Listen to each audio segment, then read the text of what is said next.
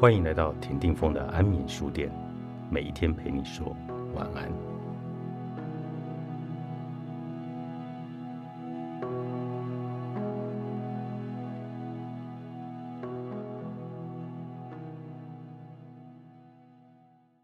求胜的本质是一种傲慢。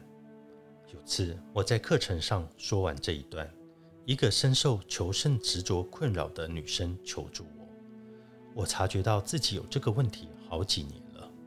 每当别人收回对我的关注和热情，我就会感到很难受。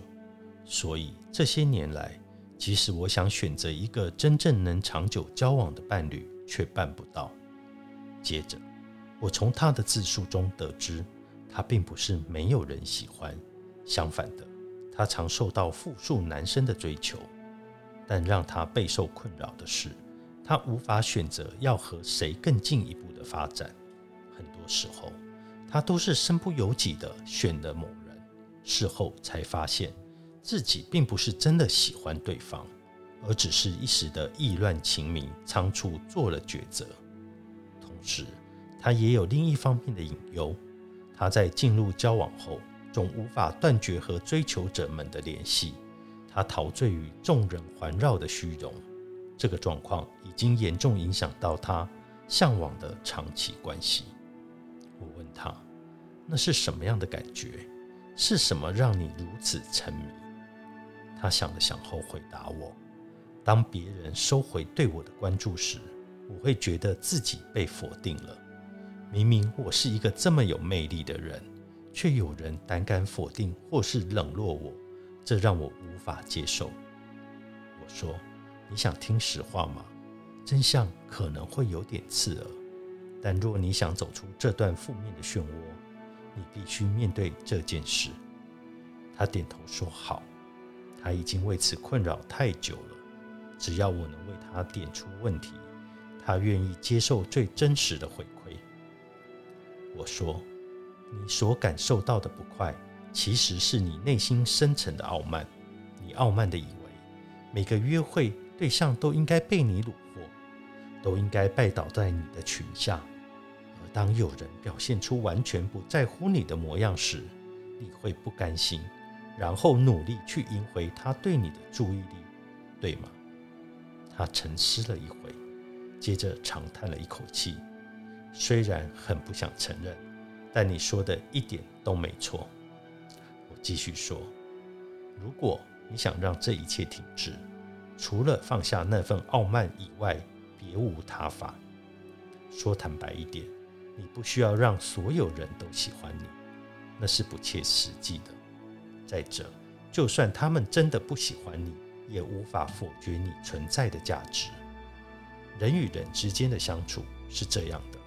一开始，我们对一个人的欣赏，往往是出于比较表浅的东西，比如说外貌、特殊的表现、聊天时感受到的风趣，这会让我们产生了一个初始的推动力，对某个人产生了好奇心，想要进一步了解他更多。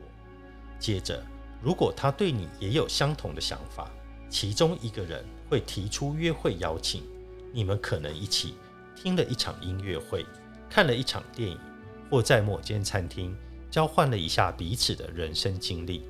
在这个阶段，有些人因为互相没有感觉，关系就慢慢淡掉了；有些人觉得对方很有趣，想要更进一步了解彼此。这个时候，你们的关系升级到好感；也有些人觉得对方有很丰富的人生见解、历练，值得自己学习。这时，他们选择把对方当成朋友。换句话说，人与人之间的关系是很有弹性的，并不是非黑即白。好像他不接受你当他的伴侣，你的世界就要毁灭了一般。而当一个人和你说他没有意愿和你确认关系，并不代表他对你的好视而不见，或在他的评分表上给你下了一个没有魅力的注记。事实上，他只是表明，对于长久交往的对象，他有自己的一套标准和想法。可是他并没有否定你。这好比说，某人想买一台欧洲车，基于很多的理由，他比较中意 Benz 而不是 B N W，但这并不代表 B N W 真的输了什么，因为这两个品牌着重的东西本来就不同，自然会吸引到不同的客群。所以某人拒绝 B N W，并不表示 B N W 没有魅力，原因就只是这不是他要的，仅此而已。然而，你会因为被拒绝感到耻辱，是因为你狭隘的认为，要是某人不想和你进入一段关系，他是在否决你整个人，甚至你人生的全部。然而，你有没有想过，事实真的是如此吗？或许换一个不同的时空背景来相遇的话，你们会是很不错的朋友、同事关系，甚至他也愿意撮合你和他多年的好友。他一样是认可你的，只是认可的角度不同。而就算他真的不认可你，那也就由他去吧，那是他根据自由意志所做的选择，我们只能给予尊重。再换另一个角度来看，如果真的有人把否决你当成一种手段，借此来获取你的注意力，那这个人背后是何居心？你会想和这样的人继续交往吗？那我们应该去怪罪操控我们的人吗？我想不是的。人生很短，怪罪也是要花上心力的。你应该反省的是，为何你会有这样的傲慢心？如果你的内在是完整的，你自然能够做出明智的选择。根本没有人有能力操控你。听完我的建议以后，他和我说，这段时间他会好好沉淀。去分清楚自己是真的喜欢一个人，还是只是因为担心不被喜欢而陷入了假心动。课后几个月后，我再收到他的讯息，他和我说：“我渐渐能把那份傲慢心给放下了。原来过去的我会贪慕被众人围绕，是因为我一直在别人眼中寻求自我的价值。但现在我明白。”价值是我自己应该要去创造的，我也能够去分辨哪些人只是想和我玩玩，哪些人又是真正的优质对象。从他的文字里，我看到了超越者的光芒。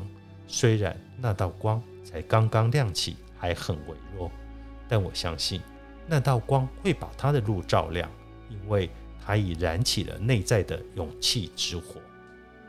男人的爱情研究室。作者：Mr. P，自信教练，时报出版。